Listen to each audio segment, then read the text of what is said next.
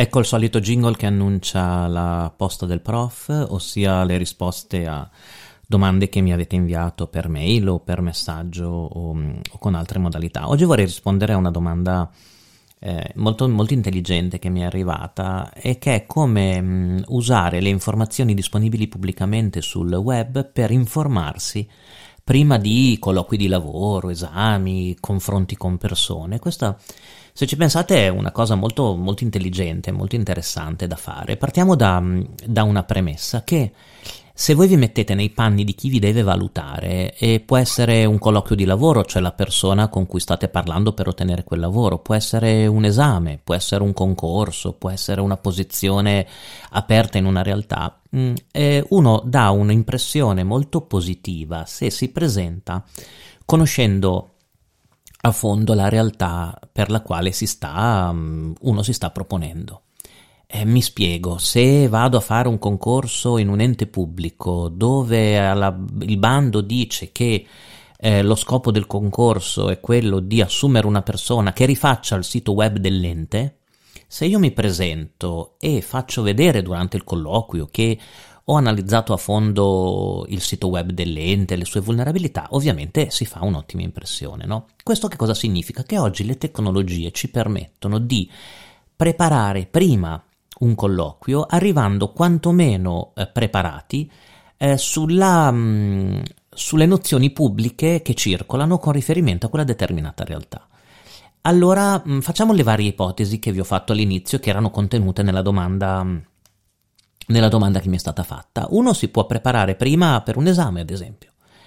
Uno va a fare un esame con un professore o una professoressa e può prima dell'esame, oltre a studiare ovviamente i libri che sono consigliati, le, eh, le, gli scritti indicati, seguire il percorso indicato nella guida per lo studente, fare una ricerca su Google e trovare eh, video, conferenze, podcast, altri scritti un, um, del, del professore o della professoressa che si troverà davanti. Questo Um, è un ottimo modo per presentarsi. Io di solito quando faccio esami ai miei studenti, quando mi arriva uno studente che oltre ad aver studiato il materiale consigliato e quindi il libro, mi parla di video che io ho ad esempio consigliato sui miei social, oppure mi parla di una videoconferenza che è stata registrata che io ho tenuto, che ne so, da qualche parte, è chiaro che capisci che quella persona ha manifestato un interesse per quello che sta per fare.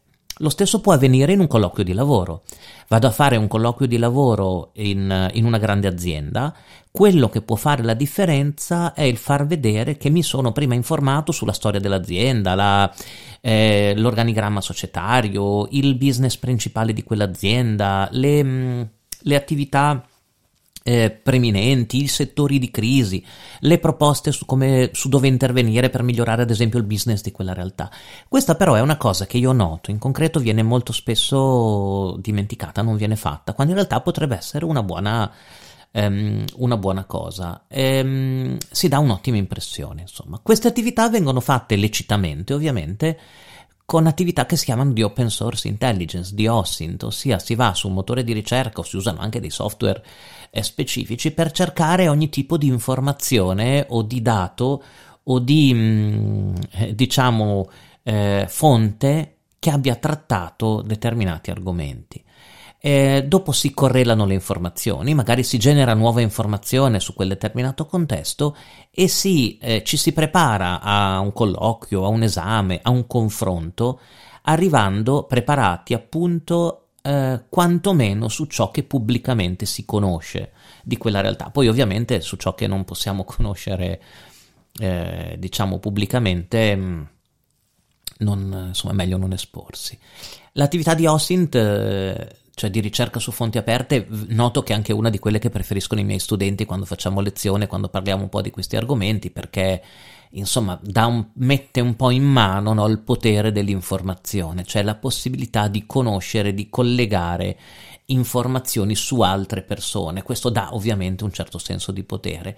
Eh, tenete presente però che queste informazioni si possono collegare non solo sulle persone, ma anche, come dicevamo agli inizi, sugli enti, sulle società, su un ufficio presso il quale ci rechiamo per sostenere ad esempio un colloquio o per dialogare, eh, o per dialogare in vista di una, di una posizione lavorativa. Eh, a oggi eh, su fonti aperte si trovano tantissime informazioni, mm, non, anche informazioni che non sono rilasciate direttamente dal soggetto cui ci si riferisce, ma che sono, si riferiscono a quel soggetto, ma sono contenute ad esempio in atti pubblici. Magari quella persona o quella realtà ha già fatto prima un bando o ha fatto altri colloqui, allora uno può trovare ad esempio le modalità che erano state utilizzate nei colloqui precedenti, anche le criticità.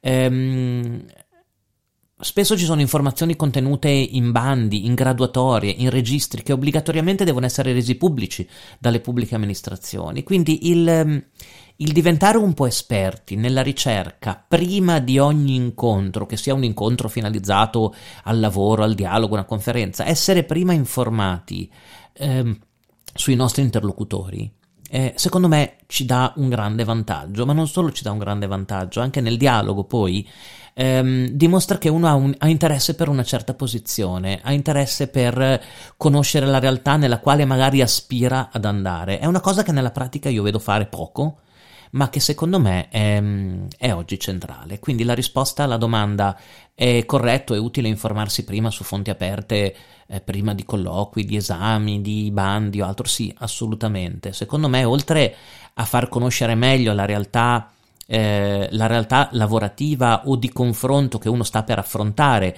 e quindi per prepararsi meglio serve tantissimo per dimostrare una certa cura, no? una, un, un, certo affetto anche nei confronti della realtà nella quale uno vorrebbe andare a lavorare, perché non ti presenti senza conoscere la realtà eh, cui aspiri. Spero di aver risposto in maniera esaustiva anche a questa domanda, ci sentiamo alla prossima.